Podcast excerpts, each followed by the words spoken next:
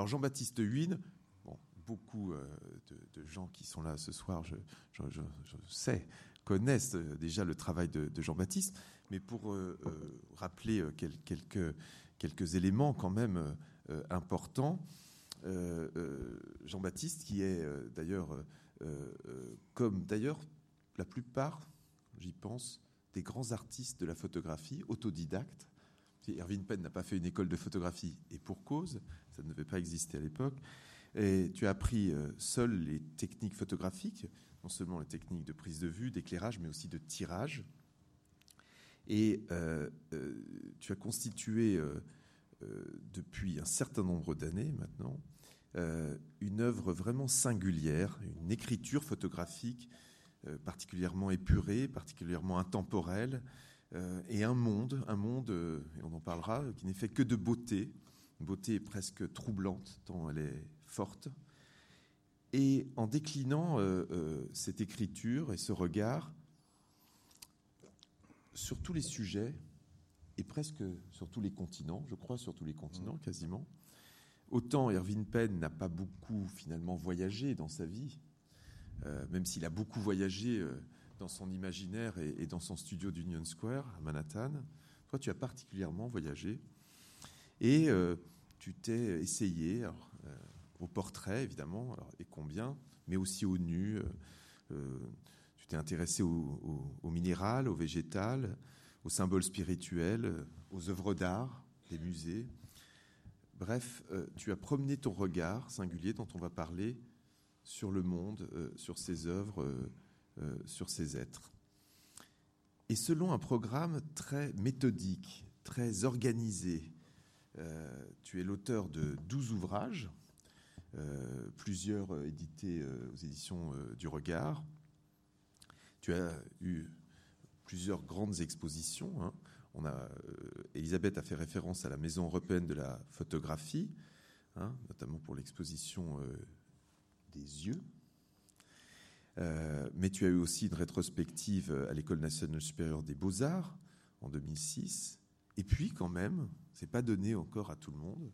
Tu as été, tu es le plus jeune artiste vivant qui a été exposé au musée du Louvre. Voilà. Et probablement un des très très rares artistes de la photographie. Et ça, euh, cette exposition personnelle euh, rémanence donc euh, rassemblait des images inédites inspirées des, collections euh, du musée.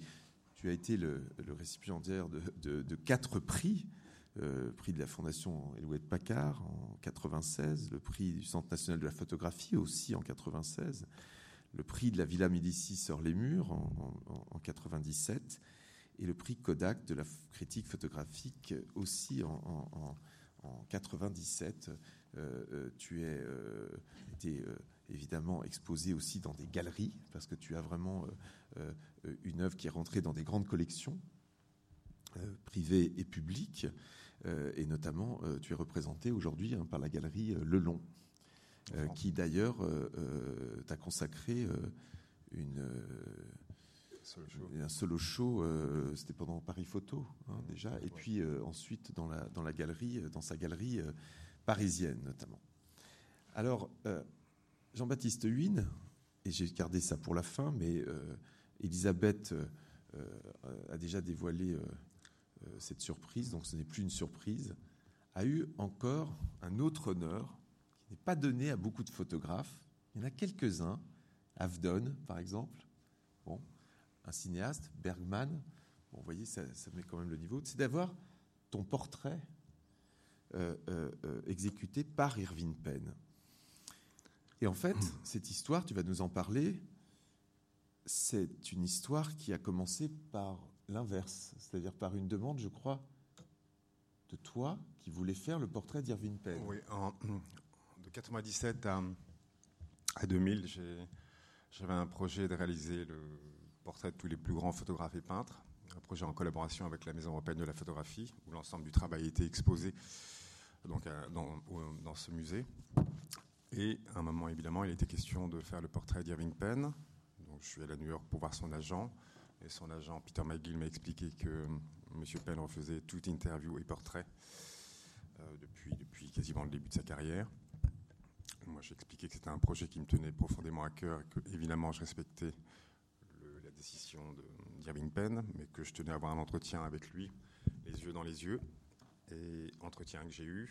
Et à partir de cet entretien est née une amitié euh, particulière entre Irving Penn et, moi, qui était tout à fait riche en discussions et échanges par rapport à la photographie. Et lorsque j'ai eu cette euh, rétrospective à l'école des beaux-arts sur tout mon travail de portrait, le directeur m'avait demandé euh, un portrait. Et moi, j'ai demandé à, Irving s'il euh, acceptait. J'ai plutôt demandé à son fils, qui m'a dit que ce serait formidable que papa fasse ton portrait. Mais le problème, c'est que mon père ne fait jamais de portrait de gens qu'il aime. Et toi, il a une grande affection, une grande amitié pour toi. Enfin, je je pense qu'il est, il a, ce qui est important par rapport à la séance de portrait et, par rapport au portrait en général ou par rapport à l'attitude de peine et le portrait. Tom me dit, papa n'a jamais fait de portrait de moi, il n'a jamais fait de portrait de maman, que des, que des photos de mode. Toi, vous avez une relation et une complicité particulière. Écris-lui. Par ailleurs, il y a un contrat d'exclusivité qui le liait avec Vogue. Tous les portraits que Penn a réalisés ont été commandés par Vogue. Donc j'ai écrit à, Irving Penn en expliquant le contexte et à, ma grande surprise, à la grande surprise générale, je dirais, euh, il m'a demandé de, venir poser dans le studio euh, qui était le studio Vogue à l'époque et qui a effectivement été une expérience euh, très intense et assez passionnante. Alors, tu es le témoin qui peut nous parler, alors surtout pour ceux qui, qui, ont vu ou ceux qui vont aller voir, j'espère, l'exposition Irving Penn, qui a quand même beaucoup de portraits euh, au Grand Palais. Euh, eh bien, tu, as vécu dans ta chair, comme ça, l'expérience d'une séance de pause. Alors, on a des verbatims d'autres personnes, mais on a peu de témoins qui nous ont parlé de, ça. Alors, par exemple, ces mains. là, c'était Miles Davis, euh, ce qui était, ce qui était Truman Capoté, il, oui, oui, il a, ce qui est très particulier. Bon, j'ai vraiment passé d'une relation amicale à une relation de portrait comme ça avec une grande rigueur, comme il a, dans une situation que je connais parfaitement, puis ça fait 30 ans que j'utilise le même appareil et que je travaille aussi avec une seule source de lumière. Donc il y a quelque chose qui était, qui était, qui a rendu la séance de prise de vue euh, complexe. C'est un, l'amitié, deux, le fait que j'étais observateur et, euh, je pense que j'avais du mal à, m'abandonner et lui avait du mal aussi du fait de l'amitié, avait du mal à, construire son image. Il me demandait de prendre des attitudes que je, effectivement, soit de Miles Davis, soit de portrait de Miles Davis ou de Truman Capote ou d'autres personnes qu'il avait photographiées, toujours avec ce jeu de main. Et euh, donc la, séance de prise de vue était vraiment intense. Et en fait, ce qui, ce qui m'a vraiment étonné, c'est je veux dire que le portrait est, projeté. Euh, je parle du travail d'Irving Penn. Je n'ai pas, de, de, relation particulière avec mon visage ou par rapport à cette image. Pour moi, c'est vraiment l'image d'Irving Penn. Le, ce qui était vraiment frappant, c'est le. Alors que je suis cadré en buste, c'est qu'il a commencé à me demander de, croiser les jambes, de me tourner d'une certaine manière, et progressivement, de me, de me tordre. Et, de, et j'ai vraiment eu la sensation, une sensation physique d'appropriation de l'intérieur. C'est-à-dire que comme il fait, comme il a fait avec ses mégots, comme il fait avec les, les, pattes, comme on voit dans toute l'exposition, et, je pense que c'est une sorte de, de, fil conducteur de son œuvre et quelque chose d'essentiel dans son regard, le rapport qu'il a à la chair, à la torsion, au fait de plier, de plisser, et c'est ce qu'il cherchait à ce moment-là, de l'intérieur, même si c'était hors champ. Et ça, moi, je ne l'avais pas pensé, je ne l'avais même pas imaginé. Donc j'ai vraiment vécu cette, comment, comment je devenais son image. Euh, ce qui était absolument passionnant, plus, plus évidemment toute l'étude de la lumière que je faisais en direct en tant que personne photographiée.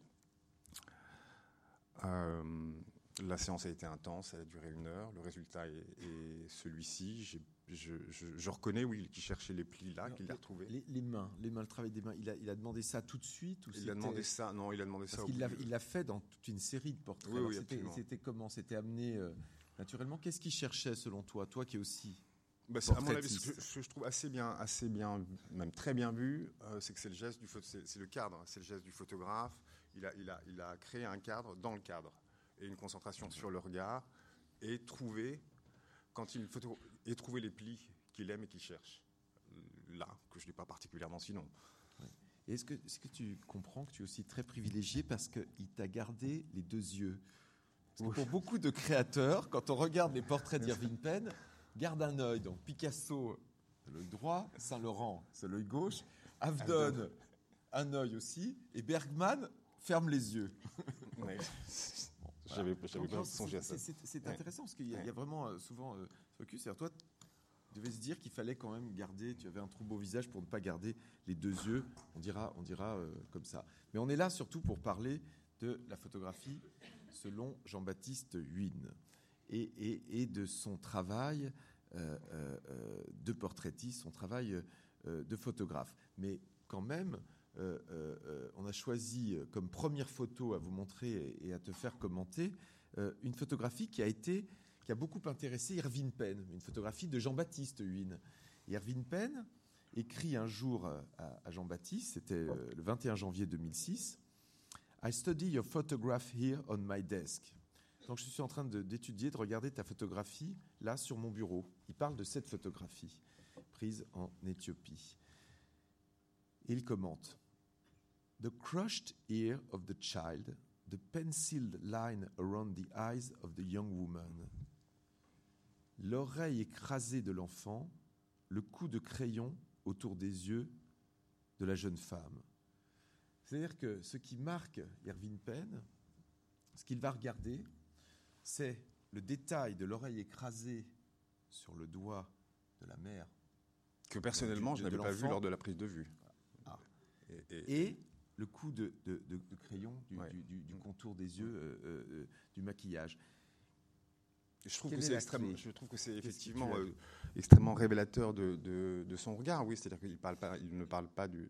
Bon, la thématique de la mère et l'enfant est, est, un sujet qui m'intéresse beaucoup et que j'ai traité dans tous les pays.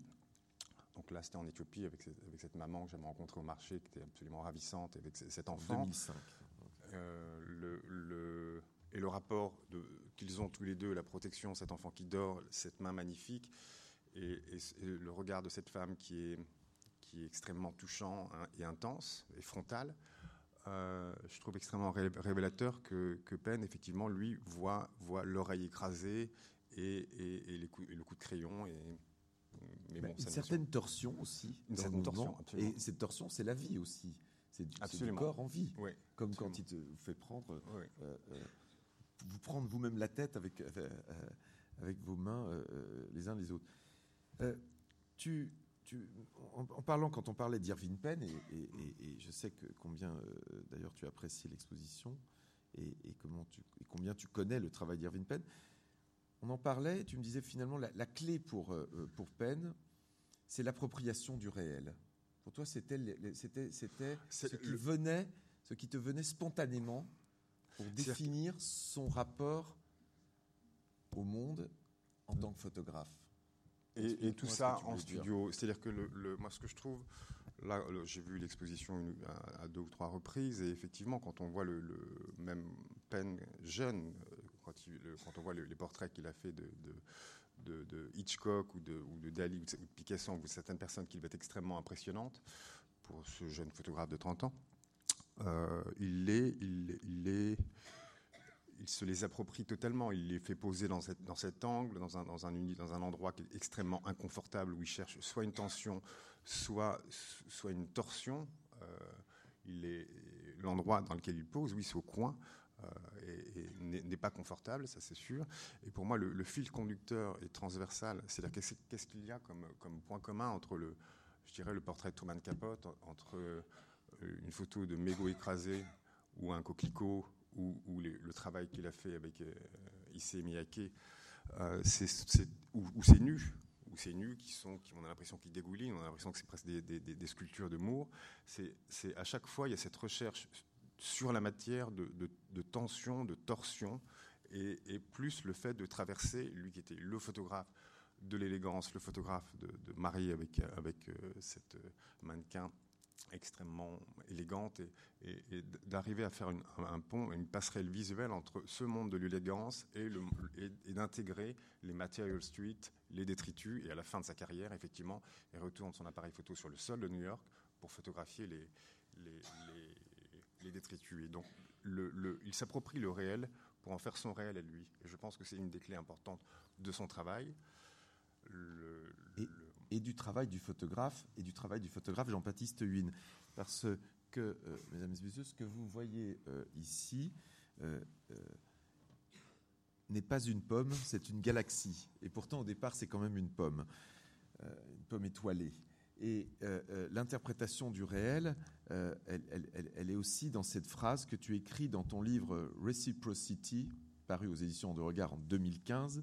Le monde n'est pas tel que nous le voyons, nous le voyons tel que nous sommes. Ce nous, c'est nous les photographes. Oui, bien sûr. Alors, cette appropriation du réel, elle est avec cette, simple pomme qui devient une galaxie.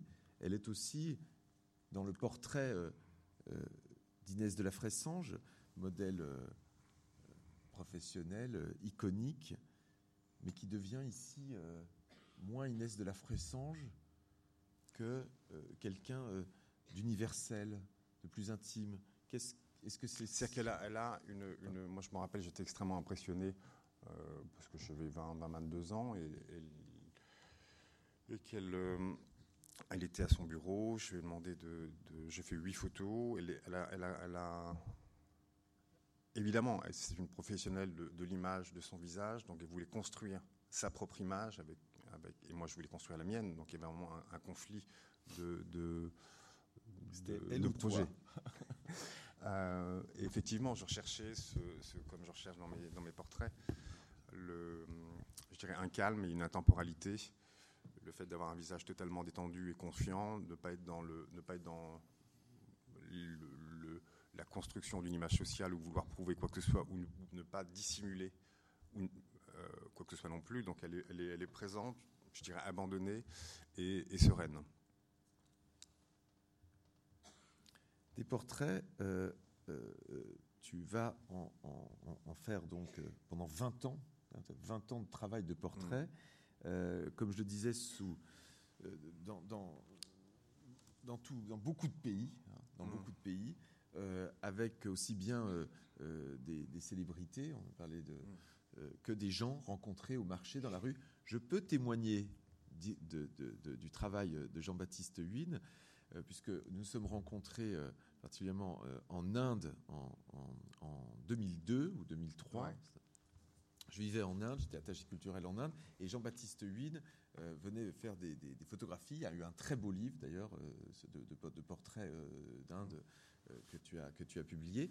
Et, et, on parle, on, parle, on pense à, à des choses, etc., qu'on pourrait faire. Jean-Baptiste part et passe devant une voiture où il y avait un homme qui était le, chauffeur euh, de, l'ambassade, l'Alsing, et il revient vers moi. Il me dit il faut absolument me présenter cette, personne. Je veux photographier euh, euh, cet homme, l'Alsing, qui était d'une, d'un visage très fort, extrêmement beau. Et, donc, je peux témoigner de, de, ça. Ces, ces, ces, modèles, tu les, tu les trouvais parce que c'est la différence. Penn, il avait des commandes, beaucoup, beaucoup de commandes. Euh, par Vogue. C'était d'abord, il a, il a, il a, eu ça. Après, il l'a approprié, c'est approprié ses sujets de commande. Mais tu cherches, tu cherches dans la rue, tu cherches tes modèles. En fait, le, moi, je dirais le, le, projet global est, est, est, né, je pense, au Vietnam. Euh, lors de mon premier voyage au Vietnam et, dans le cadre de mon premier livre, euh, de mon livre pardon, sur le Vietnam, où j'ai fait le portrait hum, d'une série de portraits de l'enfance à l'homme à l'homme âgé, l'idée était d'avoir une sorte de portrait emblématique du Vietnam à travers le visage de ses habitants. Évidemment, c'était quelque chose qui était lié à mes origines, puisque je suis demi-vietnamien, je découvrais ce pays pour la première fois. Donc c'était vraiment une étude du qu'est-ce qu'est le, visage au Vietnam, qu'est-ce que le visage à travers les âges au Vietnam. Et après, je me suis dit, mais si je décline une, le même projet dans, dans, différents pays et dans différents ensembles culturels, j'aurai une sorte de, de, portrait à travers les grands ensembles culturels et à travers les âges, une sorte de portrait emblématique que je me ferai moi-même de l'humanité, entre guillemets. En tout cas, en tout cas ça m'a permis pendant une vingtaine d'années de, de, voyager et de rencontrer effectivement au marché, là où je me base, là où je rencontre euh, et où je commence à photographier les, enfants, les mamans, et après, je dirais, de, de proche en proche, en montrant les polaroïdes, j'arrive à convaincre un peu à peu près qui je veux. Euh, donc le projet était celui-ci. Et, euh, Irving Penn, pour euh, reprendre votre, correspondance, en voyant tes, tes, portraits, il t'avait écrit un jour ceci. Donc je, je, cite en français Tu regardes tes modèles avec un regard bienveillant, tandis que ta propre sérénité semble se refléter dans leur regard. La phrase est magnifique. Hein on ne sait pas quoi dire après ça. Bah. non, mais on a, alors, euh, une des caractéristiques, c'est vrai, de, de, ce regard, c'est un échange de regards, en fait, des portraits, on pourrait dire. Moi, ce que je trouve, ce que je trouve absolument passionnant. Ton regard qui croise un regard. Là, là vous, vous, dites, vous dites quelque chose. Absolument. Et moi, ce que, ce que j'ai toujours trouvé euh, fascinant et, mystérieux dans, dans, par, la question du regard, effectivement, c'est que si, même en étant dans un, dans un même là, euh, ou même en étant dans un, dans un aéroport ou dans un endroit extrêmement bruyant, la, vitesse et la puissance du regard entre deux personnes est quelque chose qui est, même supérieur à la parole. C'est-à-dire que deux personnes se reconnaissent, on, peut lire le, désir de rencontrer l'autre, même à 20 mètres, dans un endroit ultra bruyant. Donc il se passe vraiment, non seulement le, regard a cette, un sens qui a, je dirais, symétrie dans le sens où c'est l'organe de la vision, mais c'est aussi un, un, moyen de communication. Il permet de voir, il permet de comprendre aussi ce que, et, d'échanger. Donc toutes les personnes que j'ai photographiées, effectivement, je les ai rencontrées, c'était une sorte de, coup de foudre visuel euh, au marché ou dans la rue. Et à chaque fois, même, si, même si je suis plutôt de nature réservée, je vais demander, parce que ça peut être un début d'histoire, d'image absolument formidable. Et tout a été construit comme ça, oui. Donc en fait, la photographie, c'est un échange de regards, on pourrait dire. Oui, oui, absolument. Et, le centre du corps, c'est le regard. Parce que tous tes portraits sont, sont, rarement des portraits de corps, c'est d'abord des portraits de regard, de visage. oui, absolument. Visage, justement, aussi à, à, travers le temps. Tu parlais de, de, de ça et de, l'étude donc presque en, analyste, en scientifique, en anthropologiste, tu, vas, tu, vas, tu vas étudier euh, euh, l'évolution du visage et du regard, même si le bébé d'un jour ferme les yeux. Euh, oui, c'est quelque chose qui, À travers les âges. Que j'ai commencé également au Vietnam en 96 sur un enfant, que je suis depuis 20 ans. Parallèlement, je l'ai fait avec d'autres enfants. là, c'est fils d'un pardon, la fille d'un ami que j'ai photographié donc à un jour, après un an, à dix ans. C'est un, sujet d'étude, une question qui m'intéresse beaucoup parce que, effectivement, nous, nous, naissons tous avec un visage, nous avons tous un visage, mais de, comprendre euh, la différence entre, je dirais, l'inné et l'acquis, ou comment notre visage évolue, c'est quand on voit, par exemple, cette jeune euh, Lou, jeune femme, cet enfant, pardon, le, sur le portrait du milieu et sur son œil, il y a quelque chose dans le sourcil, je dirais, à, gauche et même à droite, qui est extrêmement émouvant, quasiment de, un peu nostalgique, voire de mélancolique, et probablement elle, le garde, elle gardera cette, expression euh, toute sa vie, même si après, dix ans après, elle est beaucoup plus, il y a une grande détermination, mais le la construction et l'histoire du visage entre, entre, entre l'évolution et, et, comment la, je dirais, la vie le façonne de l'intérieur et sur l'image extérieure est quelque chose d'extrêmement complexe et passionnant. C'est la fabrication d'une personnalité euh, euh, lue à, travers ce visage. Alors ici, on l'a euh, développé à travers quatre clichés et quatre époques pour Christian. 6 ans, 9 ans, 14 ans, qui, qui est ce qui est particulier là, c'est que c'est une commande de son, de son papa. Et mon Christian, qui est un enfant qui était très beau, un adolescent et, homme euh, d'une grande beauté. Il est assez troublant dans son, dans son androgynie. Euh, mais l'étude de l'évolution de son de l'évolution de son visage me passionne mais enfin comme comme, euh, tous, les, tous, les, travaux que je fais sur similaires alors tu as dit tu as dit très beau à un moment et c'est vrai que quand on connaît ton, travail là je parle toujours du portraitiste euh, il y a quelque chose qui, qui quand même saute aux yeux, c'est l'extrême, pas la beauté, l'extrême beauté de tous tes modèles. C'est-à-dire que finalement, euh, en lisant tes, livres, notamment de, portraits, en voyant dans une exposition des, portraits, on, se retrouve dans un univers de beauté, non seulement traité en plus avec évidemment une esthétique particulièrement euh, d'une élégance parfaite, très épurée, en même temps de, chercher une perfection de beauté euh, dans, le traitement du portrait. Et en plus, donc traitement d'une extrême beauté euh, mise en abîme par l'extrême beauté, a priori, du, du modèle photographié. Alors, on a envie de te demander, mais tu as peur de la laideur, Jean-Baptiste? Non, non, je, pense qu'on est effectivement certains, certains sujets euh, euh, ou, personnes que je photographie ont, une certaine beauté, mais je pense que le, le, le, traitement, bon, là c'est un exemple, c'est l'exemple parfait ou la commande parfaite, mais je pense que le, traitement ou la manière dont, je les éclaire et ce que je cherche à gérer le, le, calme, la sérénité et le, l'abandon, euh, je pense, contribue à, ce sentiment de, de plénitude, et, mais qui est pas, qui est pas, et de sérénité, mais qui n'est pas seulement esthétique et lié à la beauté. Alors, on a une, une, bonne transition pour passer du, du portrait euh, euh, humain aux, animaux, parce que comme je disais, il y a quand même euh, un, un, spectre de, de thèmes et d'intérêts et qui explique aussi euh, donc la, variété hein, de, tes livres, même si on y retrouve à chaque fois euh, cette, cette patte, cette signature, cette écriture. Là, là, je dois dire que, ce, portrait, il, est, il est effectivement spécifique. En plus, il est en couleur. Il est en couleur. Là, c'est une image que j'ai fait, que j'ai, que j'ai fait, qui était inspirée de, de, de hum, la femme au serpent, et bon, qui est, un, qui un thème qui a été traité hum, régulièrement en peinture et, et euh, en photographie, ou même les thématiques de Ève. Euh, c'est ta charmeuse de serpent à toi. les, deux ne se connaissaient pas. L'image était très claire pour moi. Euh, quand je dis les deux ne se connaissaient pas, ce n'était pas son serpent. Et, pas, et, elle pose comme si, comme si elle est d'un calme, d'une sérénité, et le, le, serpent vivant et enroulé, tout, tout, tout, semble, tout semble très, très évident et harmonieux.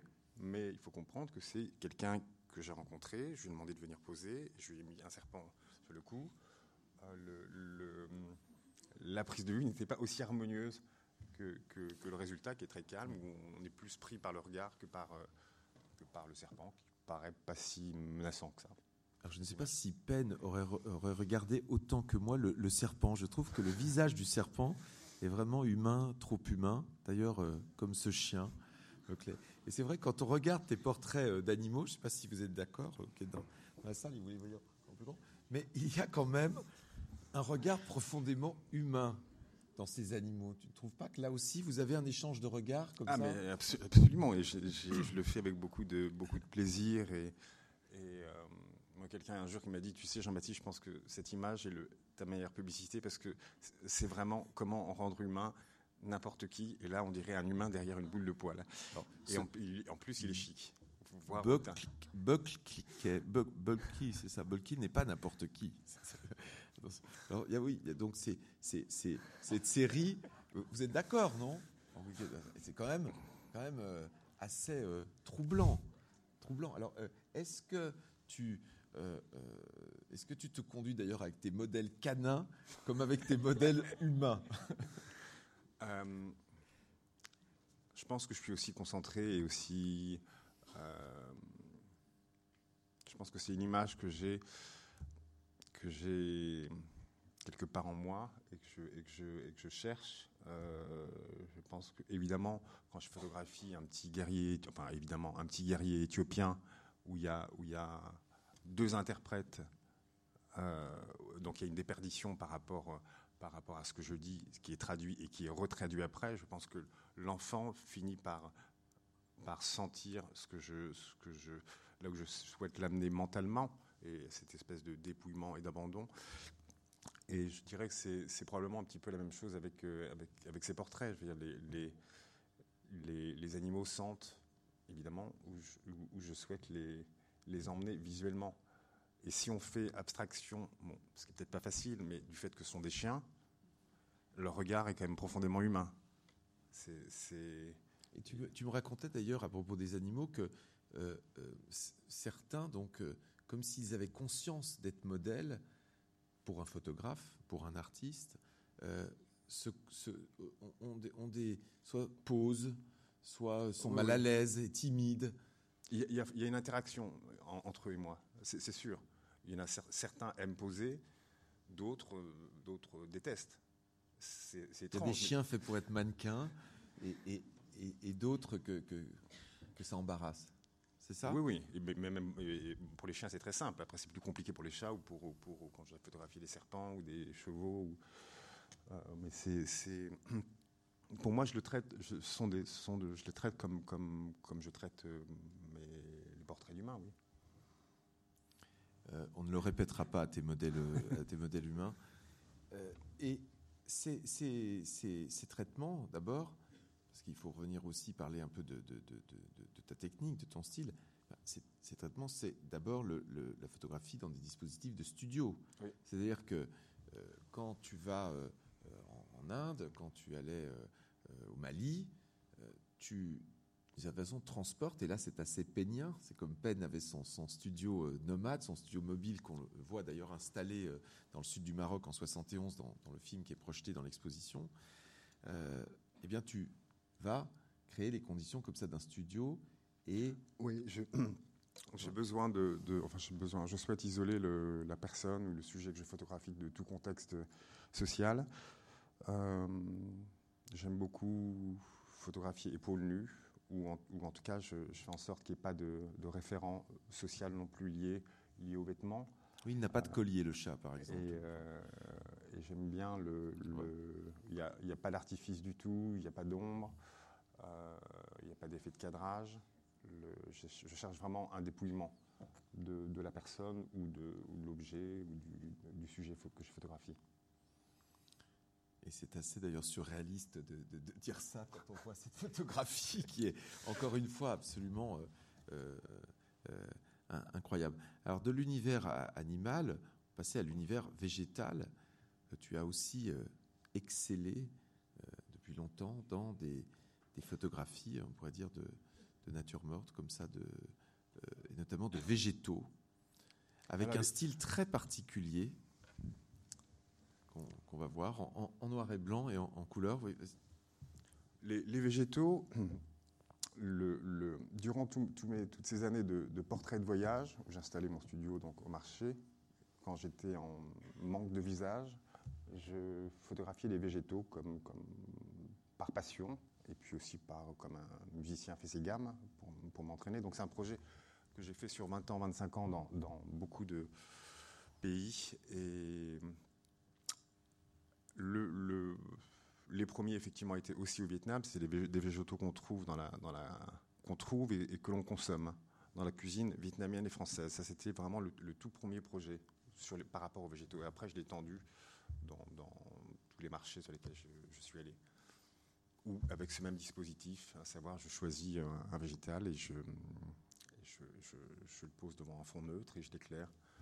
Et je dirais c'est plus, c'est plus la, la, la, structure et l'architecture la, du végétal qui m'intéresse que, que, le, que le, par exemple, par rapport aux végétaux, par rapport aux végétaux que, que l'on consomme, que, leur, que l'aspect euh, gustatif. En et rien, en rien, c'est très loin de la photo culinaire.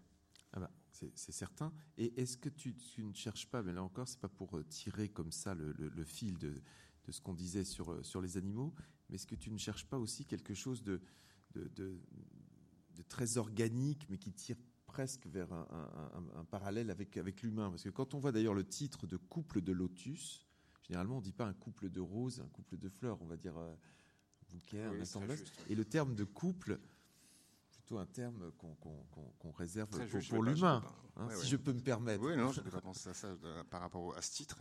Euh, moi, je me rappelle. je trouve que dans le mouvement de ce, de, de, ce couple de lotus, justement, de ces, de ces deux lotus, il y a, quelque chose comme, comme un acte de, un geste de tendresse d'une fleur vers l'autre. Très juste. Et, le, moi, j'avais acheté ce bouquet lotus sur le marché à Hanoï, où j'avais, euh, et, et, je me rappelle très bien lorsque j'ai ouvert les, les pétales et, positionner ces deux lotus, il y avait quelque chose de très, de très, et inconsciemment après je l'avais intitulé couple de lotus, mais quelque chose qui était très entre cet épanchement de l'un sur l'autre, de très, euh, je dirais très tendre, euh, euh, où j'y trouve une, une, une sensualité romantique. Voilà. Des couleurs aussi. Mais tu privilégies plutôt le noir et blanc dans ton œuvre Oui, je privilégie le noir et blanc, surtout, surtout par rapport au portrait et par rapport à la peau. Je dirais, mais, mais le, de toute façon, les, les, végétaux, enfin, les, les dont je inspiré, euh, peintres, euh, architectes, euh, dessinateurs, les, formes sont infinies et, et par exemple, cette, cette, cette, cette, feuille qui est à gauche, enfin, cette plante, pardon, qui est à gauche, le fritillaire, qui est, je pense, une des rares, une des rares fleurs à carreaux où, il y a cette espèce de petit écossais qui est absolument étonnant. Euh, alors, et là encore, euh, euh, on, voit un focus sur, sur la, le dessin de, mm. dire de, du végétal, mm. sur sa forme, sur sa texture. Il y a presque aussi, il y a beaucoup de sensualité dans, dans, dans, dans, ces, dans ces plantes, sensualité qu'on va retrouver dans les nus dans les NUX que j'ai travaillé aussi pendant 20 ans, 25 ans. Euh, Et pas avec des modèles professionnels. Pas avec des modèles professionnels, oui. Soit avec des amis, soit avec des personnes que je rencontre euh, au hasard. Euh, je dirais c'est une sorte de voyage visuel à travers le à travers le corps. C'est effectivement assez proche du travail que j'ai fait sur les végétaux, dans le sens où c'est où c'est un regard qui est pas du tout qui est pas du tout, qui est plus sur la forme, la sensualité, l'architecture du, du, corps qu'une approche érotisée. Je dirais c'est plus un, plaisir et un désir visuel. Et, une dimension de sculpture aussi. Oui, absolument, et d'abstraction. Mm. Là, il y, a aussi l'admirateur que tu es de Mapplethorpe. Qui, dont, le travail sur les nus d'hommes est, remarquable. Oui et les nuits de femmes aussi, il en a fait beaucoup moins. il en a fait beaucoup. Mais, mais Le, pour moi, de ce que je perçois, il n'y avait pas le, de désir. Non. les nuits d'hommes sont beaucoup plus habités. Moi, je, sens le regard de Mapplethorpe beaucoup plus, beaucoup plus percutant, beaucoup plus habité, beaucoup plus parce que parce qu'il y avait il y avait le, le, plus porté par le désir. Un autre nu.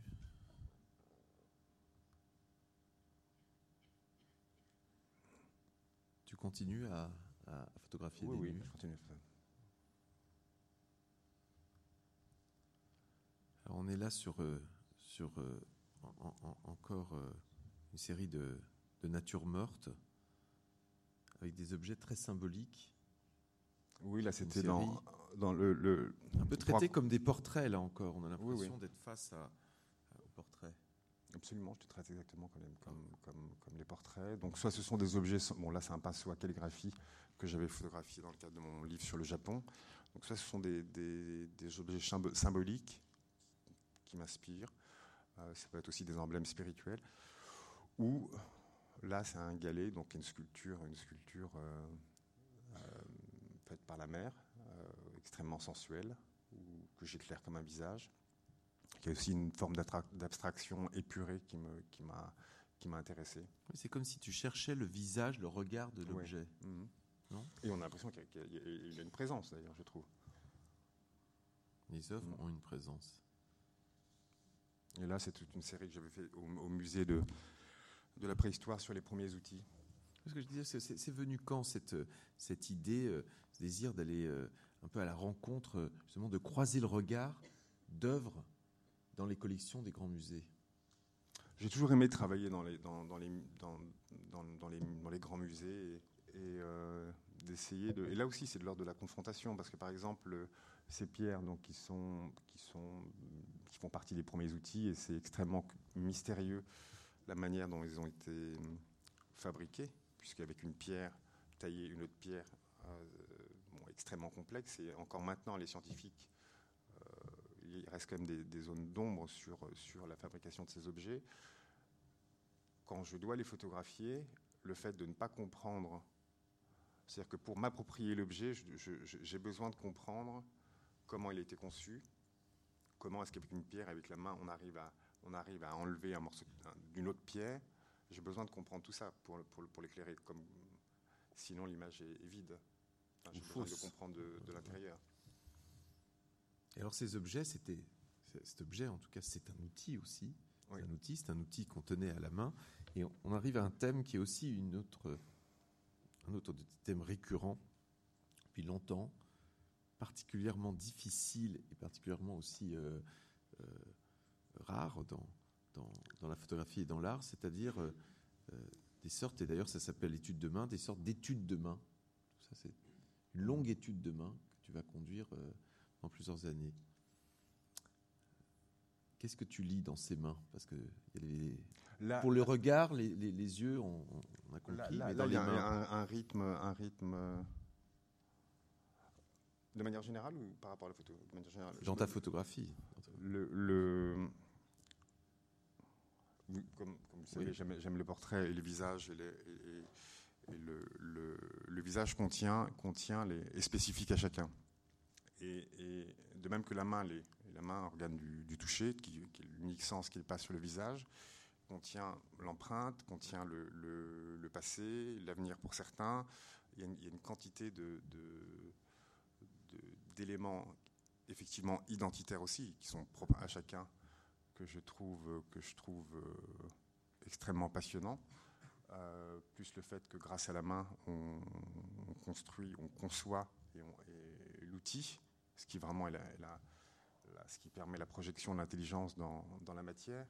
Donc il y a vraiment toutes ces symboliques, tous ces différents aspects de la main liés à la main qui m'ont toujours passionné. J'ai fait les premières photographies de main euh, il y a 31, 30 ans, 31 ans. Euh, j'ai fait des photos de main dans tous les pays euh, où j'ai travaillé. Là, c'était un projet spécifique pour un livre, pour un livre en hélogravure où j'ai travaillé avec une seule personne où on a décliné différentes symboliques. À droite, à droite, là, c'était le, le, plus haut bon du Japon, avec son chapelet de prière. Et à gauche, c'était un, quelqu'un que j'avais rencontré au Mali, un aveugle aveugle. On y lit la personnalité et la de vie. ces gens, et la vie. Et c'est vrai que les empreintes biométriques, c'est l'œil et, la main. Mm. Notre main. C'est 86, il y a 31 ans. 30 ans. Qui un travail sur la, sur la lumière, déjà, et, et, l'ombre particulièrement euh, réussi. Un peu de finesse quand même. C'est un travail de jeunesse. la lumière, c'est euh, encore, euh, quand je disais, un travail très programmé, très méthodique. C'est six ans de, de travail, d'étude, encore une fois, comme tu dis étude demain, on peut dire analyse, étude de, de, la lumière, et qui a conduit à cette exposition euh, euh, au Louvre et à ce livre, ce très beau livre euh, qui s'intitule précisément Lumière. Alors, la photographie, c'est l'écriture de la lumière, et la photographie, écriture de la lumière, étudie la lumière. Là, l'idée est effectivement d'étudier le, médium même propre euh, inhérent à la photographie, à savoir la lumière, tout est venu naturellement, mais de manière inconsciente, je dirais, après tous ces portraits que j'avais fait un peu partout dans le monde pendant 20 ans, de m'intéresser à des miroirs anciens qui ne reflètent plus l'idée, l'idée qu'il, qu'il, qu'il n'y ait plus le visage, qu'ils aient perdu leur pouvoir de réflexion et qu'à la place, il y ait la patine, et la, la, patine du temps. Euh, je trouvais que c'était très émouvant et qu'il y avait quelque part la faillite du, la faillite du paraître ou la faillite de l'image et, la, et, la, et la victoire du temps. Euh, d'autant plus que ce sont des objets qui sont universels, enfin qu'on trouve plutôt dans toutes les cultures. Les premiers que j'ai trouvés venaient d'Asie, euh, mais chez les Étrusques, chez les Romains, en Amérique du Sud ou, à peu près dans toutes les cultures, il y avait il y a, ces miroirs anciens qui, datent avant l'invention du manche et que l'on mettait dans le tombeau de leurs défunts propriétaires pour les accompagner à, traverser les ténèbres. Il y a une dimension spirituelle qui est très belle. Donc c'était le premier chapitre euh, sur la lumière. Après, il y a eu le travail sur les crépuscules que j'ai fait un petit peu partout dans le monde, spécialement ou plus spécifiquement dans les endroits où sont basés les grands observatoires euh, puisque c'est là où le c'est là où, le, la, lumière. Hein. Oui, c'est l'observatoire du Chili qui regarde, qui, qui, qui, regarde le tout tout début de l'univers. En fait, ce sont les endroits où le ciel est le plus pur, donc les déserts les plus froids, puisqu'il n'y a pas d'humidité, où sont basés ces grands observatoires. Où moi j'avais un pass de chercheur, où j'ai pu, pendant un an, euh, aller photographier euh, les plus beaux crépuscules, euh, matin et soir. Alors, par un photographe de studio, ça, ça fait prendre l'air. Oui, c'est totalement. là, tu te confrontes à, à la lumière de et à l'infini du monde, la lumière infinie. Mm. Mm. Et c'était une gageure, c'était comme euh, se lancer un nouveau défi. C'était une nécessité. J'avais fait, oui, je devais, faire ce projet après. Pour le projet sur la lumière, je, devais, je, me devais de faire, de travailler sur, sur, sur la naissance, sur, sur l'aurore et le crépuscule. C'était je ne pouvais pas passer outre. Évidemment, le feu, la lumière du feu.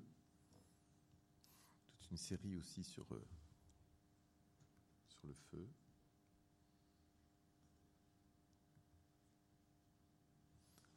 Puis euh, la lumière des.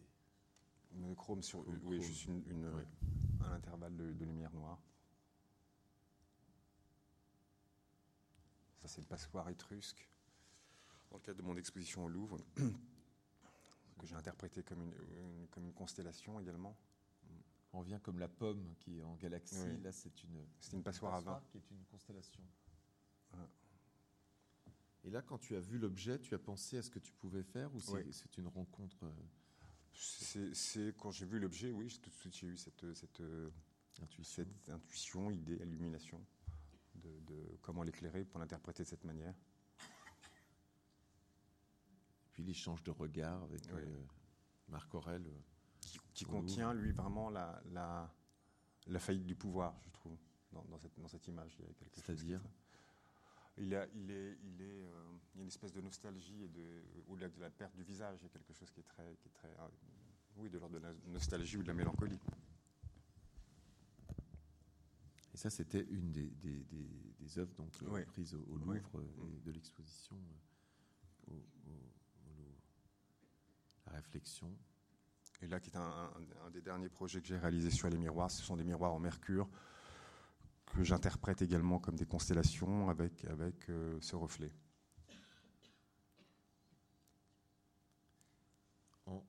et, là, le principe technique, sans nous dire le truc, le, dispositif oh, Ce sont des miroirs que j'ai trouvés à Venise, des, miroirs anciens. Le, chaque partie, les particules de mercure euh, qui constituent le miroir, euh, je les éclaire de manière, de manière euh, avec une lumière très rasante qui permet de donner ce côté irisé et qui révèle ces particules de mercure et, et sur lesquelles je fais la mise au point. Et forcément, la, la personne photographiée apparaît floue derrière comme, une apparition dans, un ciel étoilé. J'ai l'impression que ton travail euh, devient de plus en plus pictural. C'est, euh, je, le, découvre après. Ça. C'est force d'étudier la lumière. Oui, je le, Et alors, pour euh, terminer cette discussion, évidemment, on, a tous envie de savoir, mais sur quoi tu travailles en, ce moment? Quel est le, mm. prochain livre de Jean-Baptiste Huyn? Quelle est la prochaine exposition? Euh, je travaille actuellement sur, sur un projet d'exposition au musée Guimet, euh, musée des arts asiatiques, où je, je présenterai tout le travail que j'ai réalisé en Asie, ainsi que des prises de vue réalisées dans le musée.